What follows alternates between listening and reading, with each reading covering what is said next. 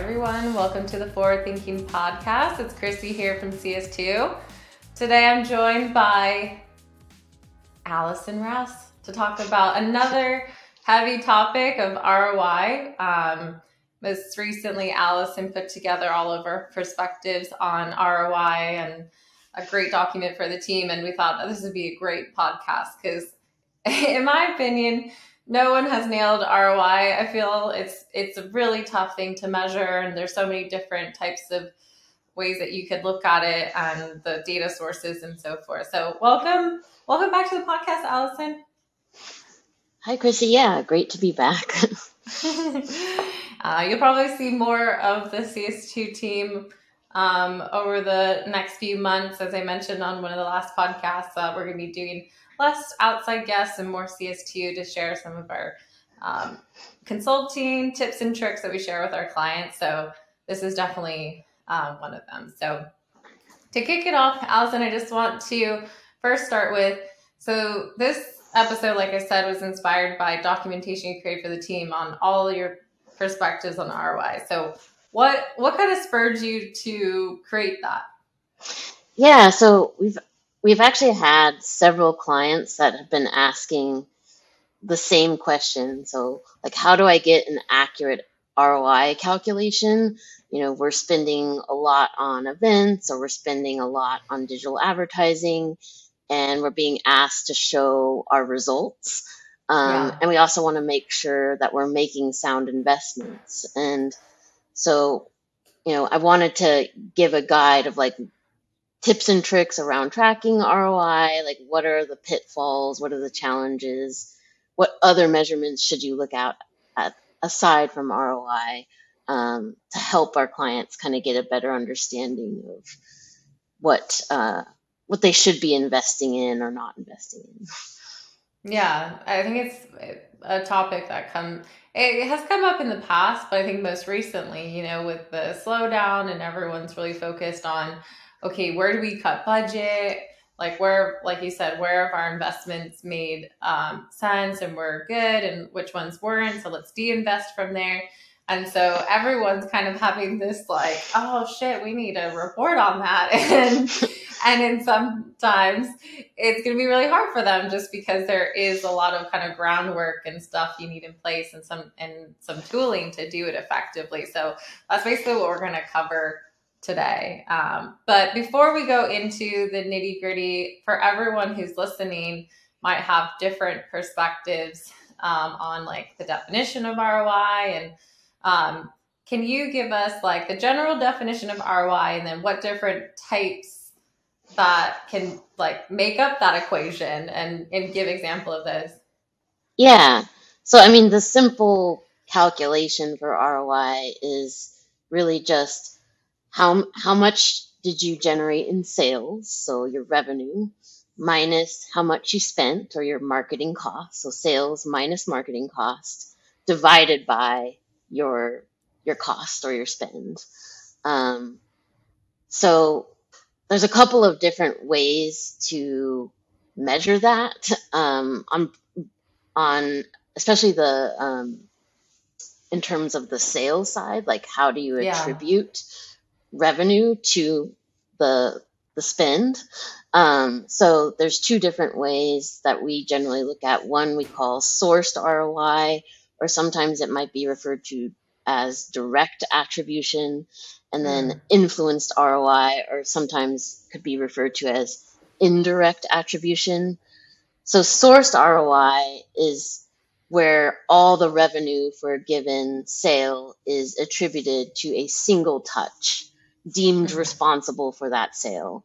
So, depending on how you attribute uh, an opportunity back to marketing, um, that might be the first touch, or it might be the last touch, or um, a lot of times we'll recommend using what we call a tipping point touch. So, Mm-hmm. essentially, the touch that led to the MQL or score threshold being met and then sent over to sales. And so you're giving full credit to that touch.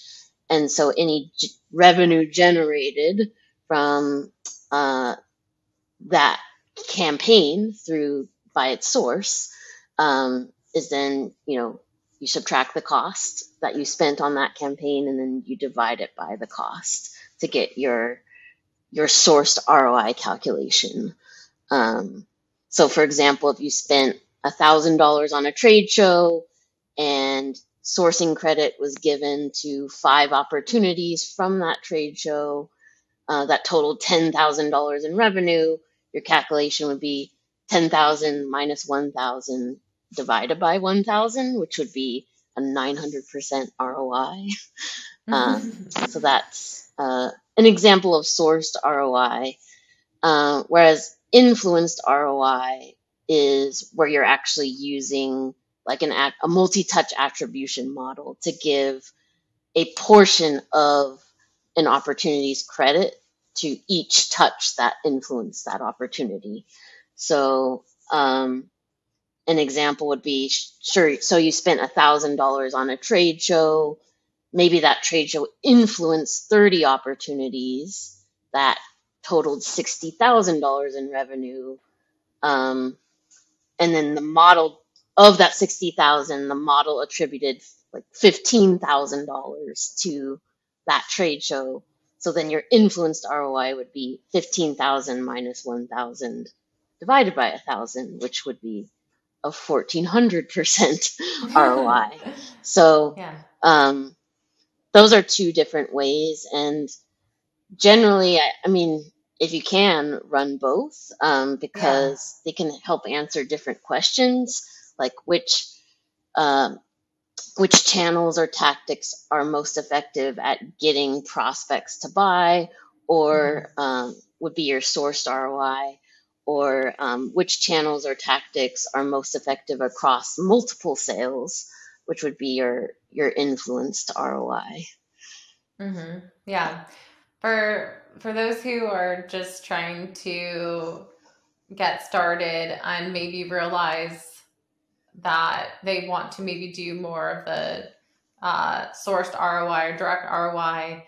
Um, you talked about the tipping point source, which I think is a good one um, a lot of the times out of the box, like people are maybe just looking at a source on an opportunity that came from lead source and uh, like was the first touch. Um, how, if, what would you, would you think that like that would be a good place to start? And what do you think that they could be missing out on when just looking at like a first touch source as their direct source?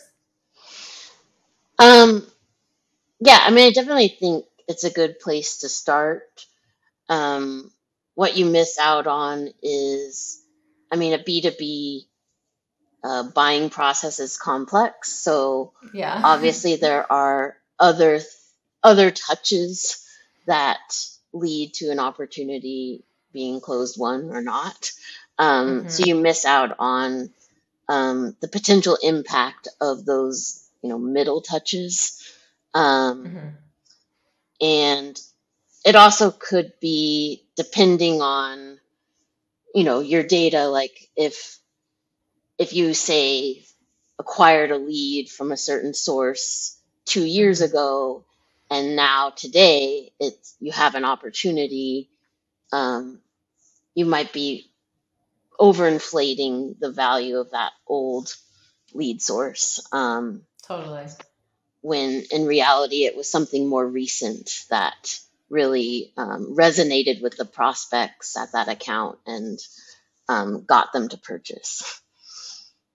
Yeah, yeah. I think that definitely happens. I, I think sometimes too. I think for for marketing ops folks is like kind of look at like the validity of that source too, because I know a lot of times like that source on the opportunity gets edited sales teams are maybe like creating opportunities the wrong way and so um that so i would definitely do like the pre we'll talk about the challenges but i think the thing here is really to look at what data you're using and like how confident you feel but it's still i think it's always still good to get like some directional data for this. Um, like anything with like attribution stuff like if you're running some roi calculations it's more to help you make those decisions. Like i probably wouldn't take all these numbers and send them to like your executive team or something like that unless you feel like really really confident in that but um yeah. So speaking of challenges, there's you know quite a few that you know want to get through to actually measure ROI. But what are some of the common challenges that we see like across clients or you you've even experienced um, like in house when trying to measure ROI? Yeah, I mean, it really comes down to how to be accurate on both sides of those the equation. So how to be Yeah. accurate in terms of the revenue side and how to be accurate in terms of the cost side. And so on the revenue side, it might sound simple because you know what your revenue is, but how do you attribute that revenue to marketing is where it gets complex. Um, so, like, one argument too is that attribution models can be too simplistic when it comes to representing the buying process. So, like, sourced ROI is going to give all the credit to a single touch. So, as we mentioned, you're missing out on those middle touches. Um, hmm while influence ROI might give credit across all the touches, it's really impossible to know without actually asking the buyer uh, what appealed to them the most or what really led to the purchase. So you're relying on a model to give a portion of credit to all those touches. And so, hmm um, and it's not it's not to say that, that you shouldn't try to calculate ROI because of that. Um, you know, quite often when we talk about attribution, we talk about that quote by that statistician George Box that all hmm models are wrong, but some are useful.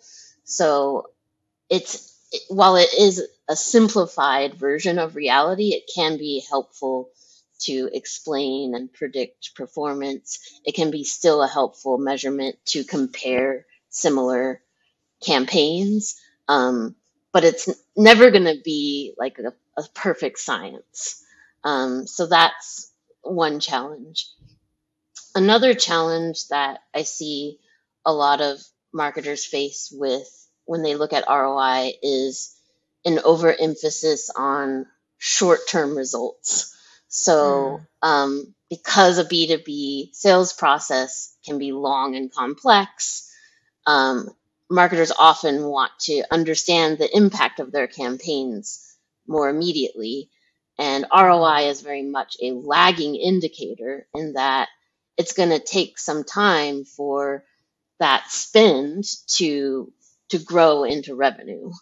And so hmm it's going to take as long or longer than your average sales cycle to really see the impact that campaign had on ROI. So um, that's where we'll suggest looking at more leading indicators if you want to hmm look at you know your funnel metrics like how many mqls what's the conversion rate you know how many meetings were created from uh, from the campaign those more leading indicators um, first um, and then I, you know whenever we talk about attribution we also talk about some of those missing touches um, so there's things that you're not tracking in your CRM. You're not necessarily tracking like podcast listens or, um, you know, other ungated assets and things like that. So you're missing out on potentially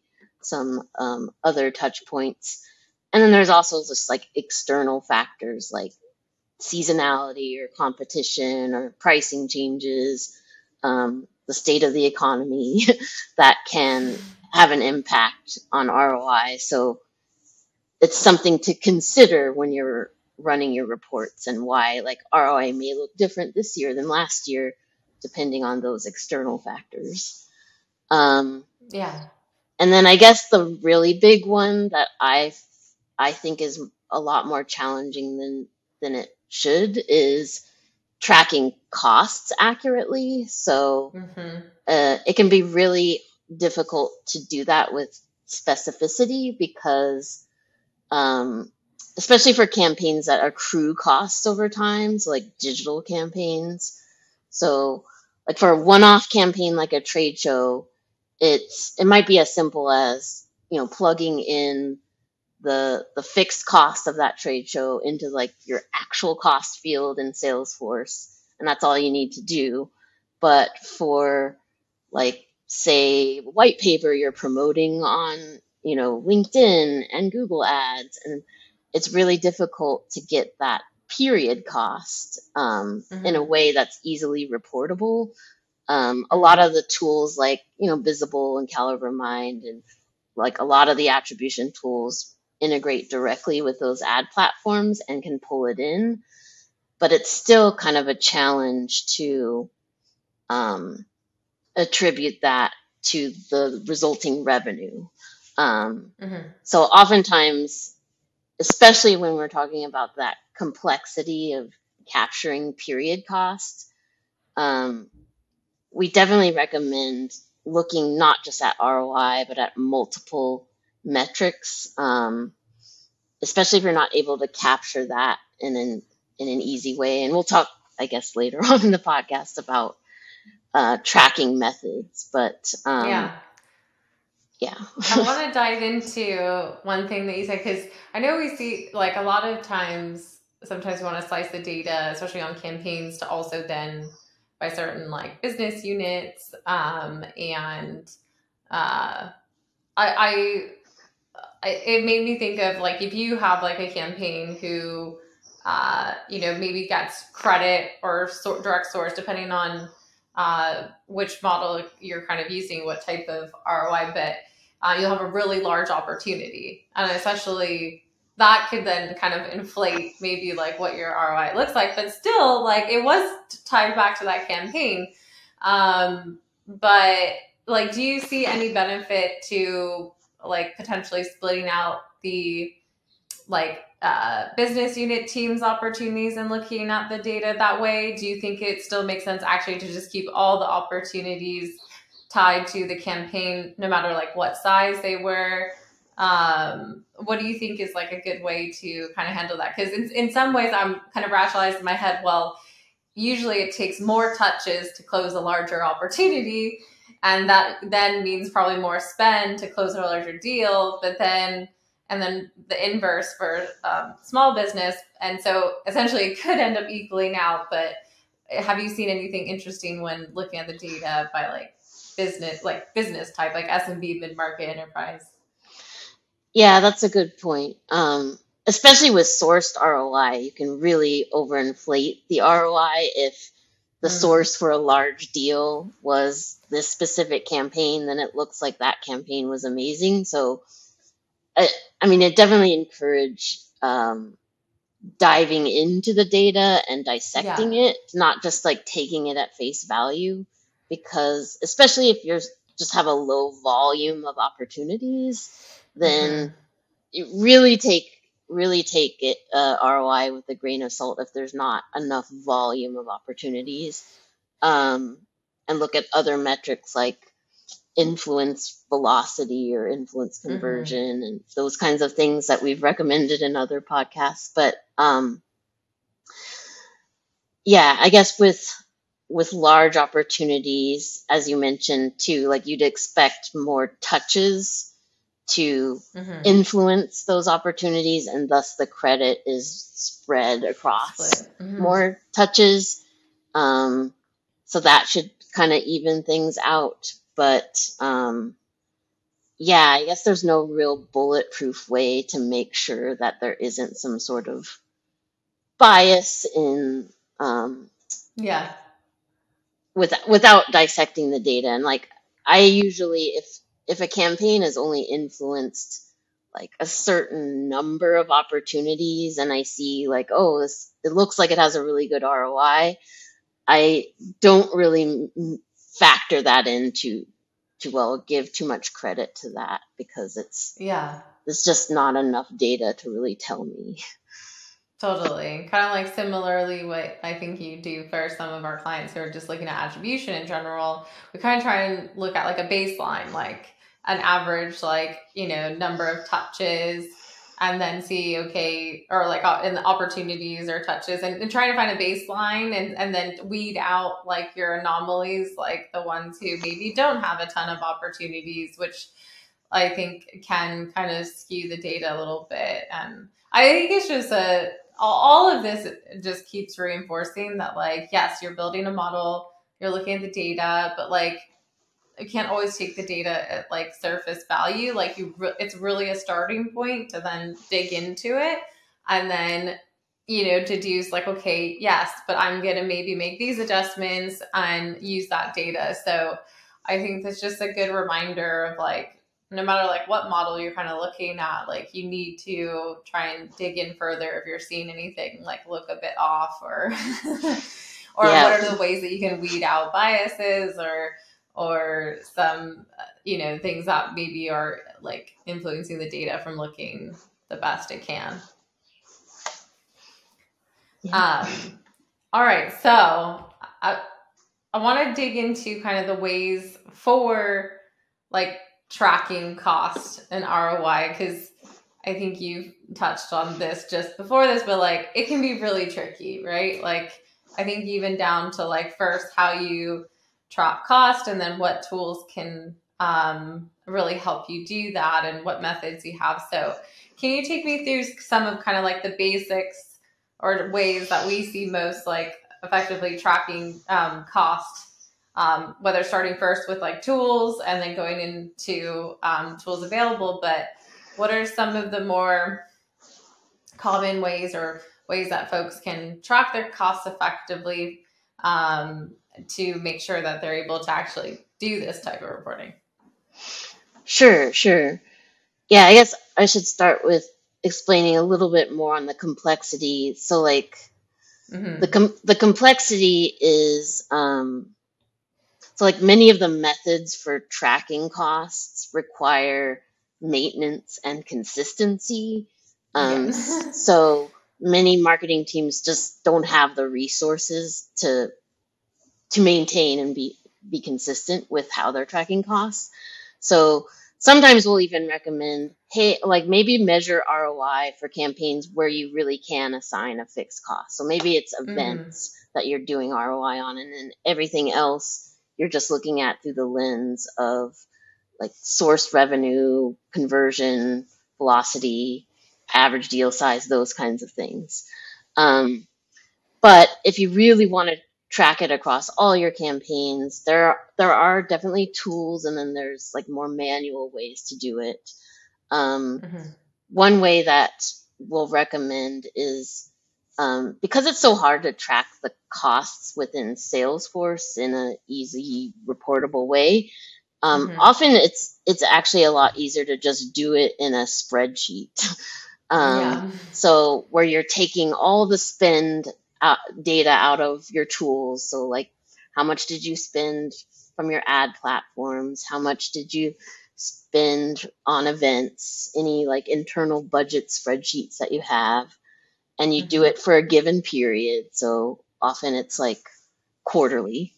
Mm-hmm. Um, and then you take all your sourced or influence data for each of those channels. Um, and then you're calculating the ROI per channel in, in that spreadsheet. Um, typically, you're going to want to do it um, at least one to two quarters out because, as we mentioned, it takes a while for your spend mm-hmm. to grow into revenue. So it depends on your um, sales cycle. Um, yeah. But that's really the easiest way, especially just to get at the ROI by channel.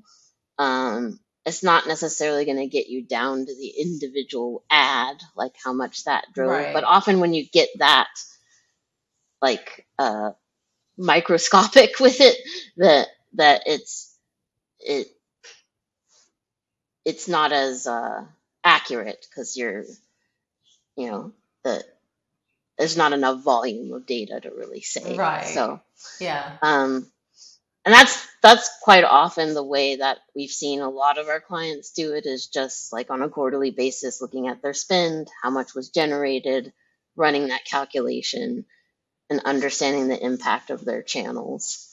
Yeah. Uh, it's a great um I feel like it's a great um activity. Like early on in my career I was kind of like in charge of like the budgeting and spend and um like reconciling like that and keeping that in a spreadsheet and then attributing back to campaigns uh, in Salesforce and actually looking at invoices to see what was actually spent.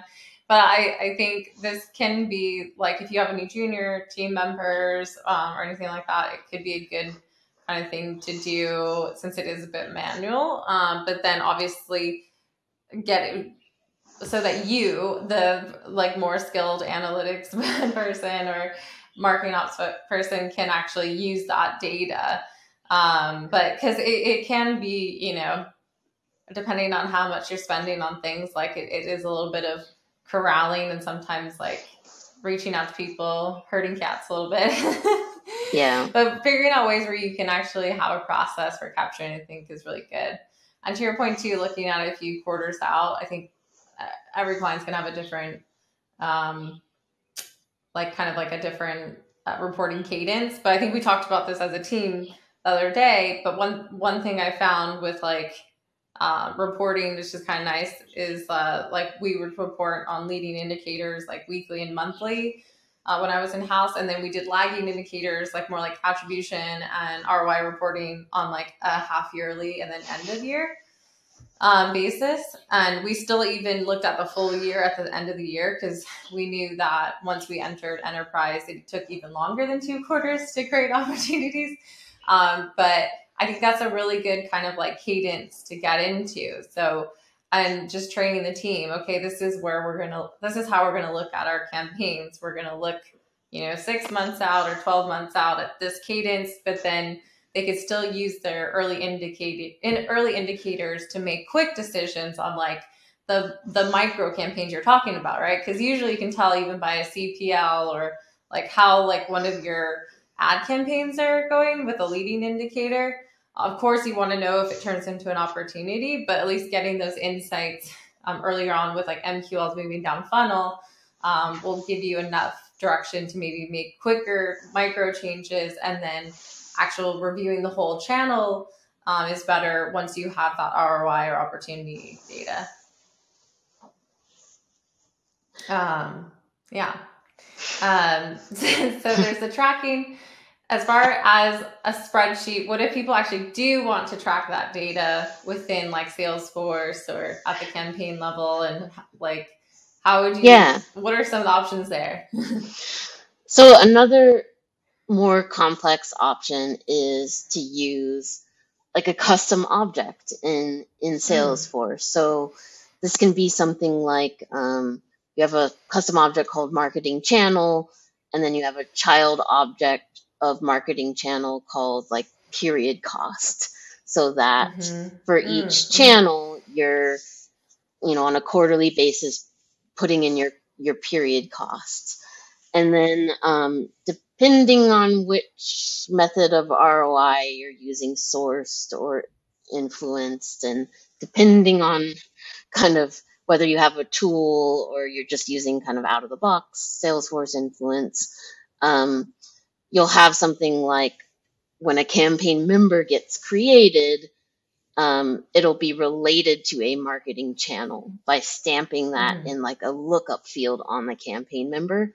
Um, so that like, so all of your campaigns will be your tactics, your, your offers. So you'll have like mm-hmm. an ebook.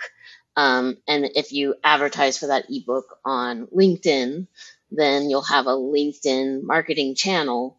And so you'll associate that LinkedIn marketing channel to the ebook campaign members that get created through that ad. And, you know, your campaign members are going to have a date and your period costs are going to have a date. And thus you can kind of associate the cost uh, all within Salesforce um, of LinkedIn specific to that campaign. Um, it's a bit complex in terms of creating the actual reporting inside of Mm, Salesforce. Um, this is where oftentimes you'll rec- I'll recommend just you got to get a BI tool if you're going to do something this mm, complex so that you can um, really roll up the costs on a period mm-hmm. level basis. Um, but it does get you both channel and offer and cost all um, all in one reportable way. Um, Mm-hmm. there's a lot more I could go into it, but it would probably take a whole nother podcast. Um, but um, up podcast.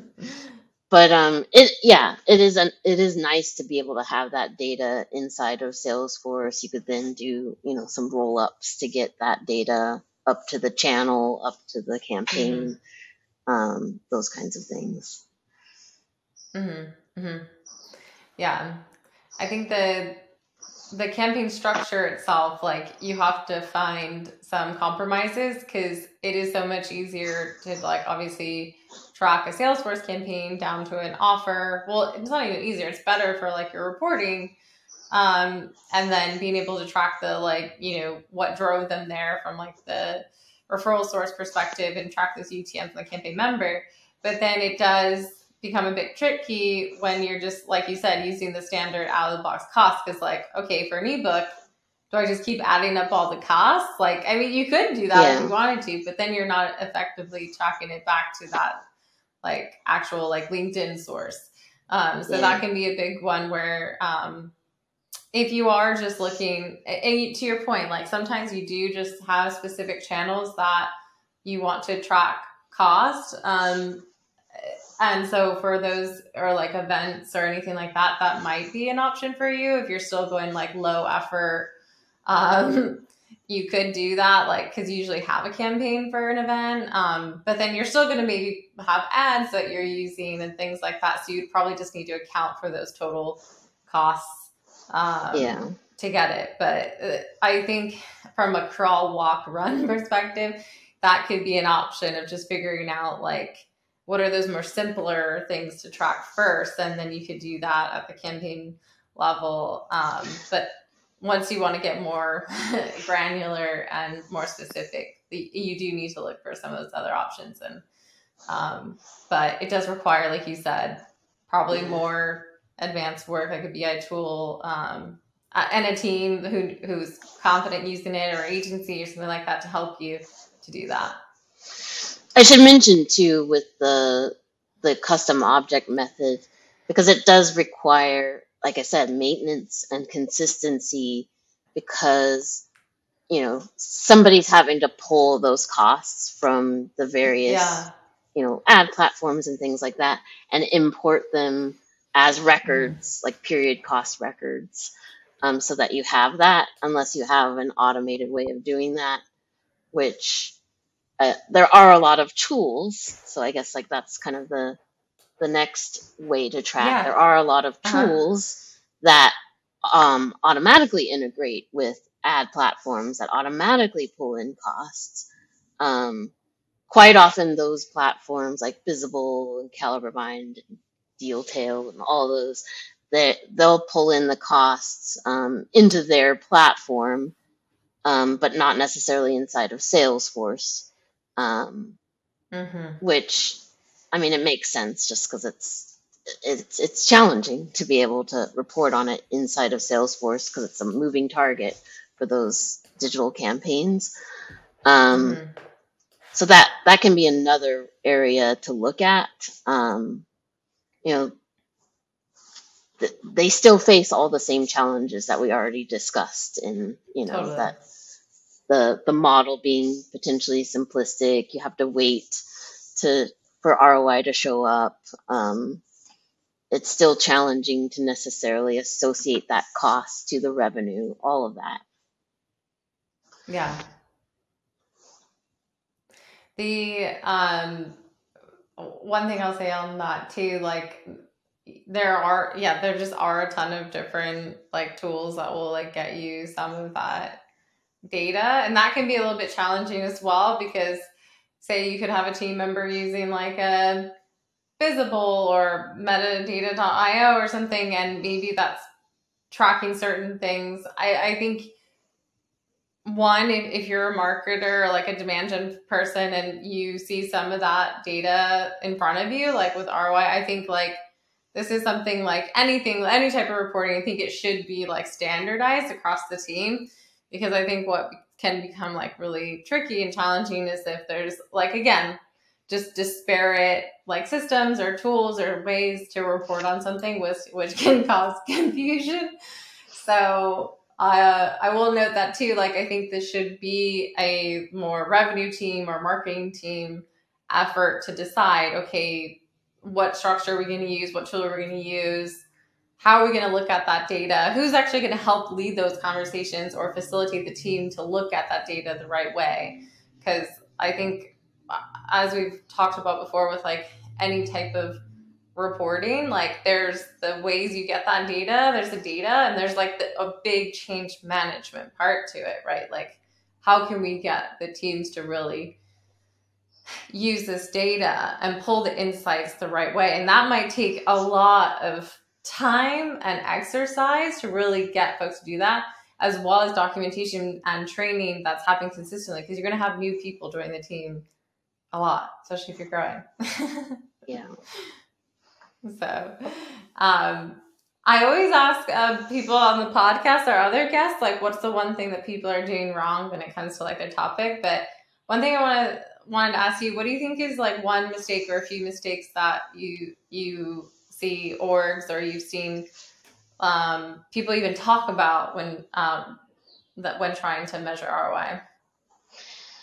I think it's mostly two things. So as I already mentioned, want like assuming that they're going to be able to calculate it immediately after a campaign or shortly after yeah. a campaign runs and um and then when they see it not doing well or doing well like either scrapping it or making a decision when it hasn't had enough time to bear fruit so that's that's yeah. one um, and then I think the other is, and this comes to any metric, not just ROI, is looking kind of in a silo at that one metric to evaluate performance. So, mm. um, kind of as you alluded to, um, these the dashboards and the reports that we create um, that show ROI or other metrics are really just a starting point to the analysis that you need to do to mm-hmm. understand what's working and what's not. So a lot of times I'll see folks just look at a single metric, whether it's like the number of MQLs or the number mm-hmm. of meetings or the number of, you know, the ROI, um, rather than looking at all three of those things to kind of understand the impact of the campaign. Um, because there might be some campaigns that aren't going to show up as well in ROI, but might show up as a high performer in another area, like you know deal velocity or something like that. Um, totally. So uh, it's really about spending time to do that analysis, um, not just taking it at face value and making a decision without the analysis part. Yeah, yeah, definitely. I I think, uh, and I think it's if you don't have like the maybe the other thing sorted too, I would probably leave ROI. This is just my opinion, but I would think because of all the things we're talking about, I'd probably leave ROI last because I think what if you're really like supporting a marketing team, I think focusing on one, like making sure your life cycle reporting is good so you get leading indicators, like focusing on nailing down even that first and then looking at like potentially attribution and figuring out what model works best for your team, like a multi-touch, like even spread model to help them make, you know, decisions on what's influencing pipeline revenue. And then I would say like once you feel comfortable and get everyone confident doing that, I would say like going into ROI um, last, just because all the things that we talked about, like it's hard. You definitely need to like look at the full picture. So if you don't have all those other data points like and data structure like ready at, at the team's fingertips to do that like you could just be going based on ROI, but that's not going to give, like you said, the full picture. Like a field marketing team might get no credit back to like their campaigns because, like you said, it's more of a deal velocity um, kind of motion usually. And so if you're looking at direct source ROI or tipping point ROI, like things like that, it's usually not some of those later um, activities unless you do like the actual attribution, um, like where you're splitting out the influence ROI. So yeah, I would say like um, also like anything with like you know a phased approach, focus on like your foundation, getting those two things in place, and then exploring ROI. And that might be a tricky conversation that they probably need to have with like a CMO because a lot of times, I mean, even personally, I've been in positions where like, oh, what's ROI on this? I'm like, I just joined. We don't even have any of this other reporting. Like, let me sort that out first, and then maybe we can do it. yeah, I think it's very tough to explain too because it is such a fuzzy metric, and I I agree with you that it shouldn't be the first thing you focus on. That those foundational metrics are a little bit more easy to track and easy to Yeah. measure. Um, whereas ROI can be really fuzzy, especially if like you don't have it right on either side of the equation or it's inconsistent in the way you track costs and you know all the things that we just talked about. Yeah, definitely. All right. Any final words on it? Anything else to touch on for ROI, Alison? I think we kept we caught everything. yeah. Um, well, I thought this was a, a, good thing to talk about. I know a lot of people scratch their heads on the topic, and so trying to demystify that for everyone. Um, so again, Alison is our VP of uh, Solutions Architecture and Analytics at CS2. If you want to connect with her, um, if you have questions, uh, we'll share a link to Alison's profile in the show notes. Um, and if you enjoyed this podcast episode, feel free to share it with your colleagues and friends or leave us a review. Um, we really appreciate it. And we'll see you next time on Forward Thinking. Thanks, Alison. Thank you.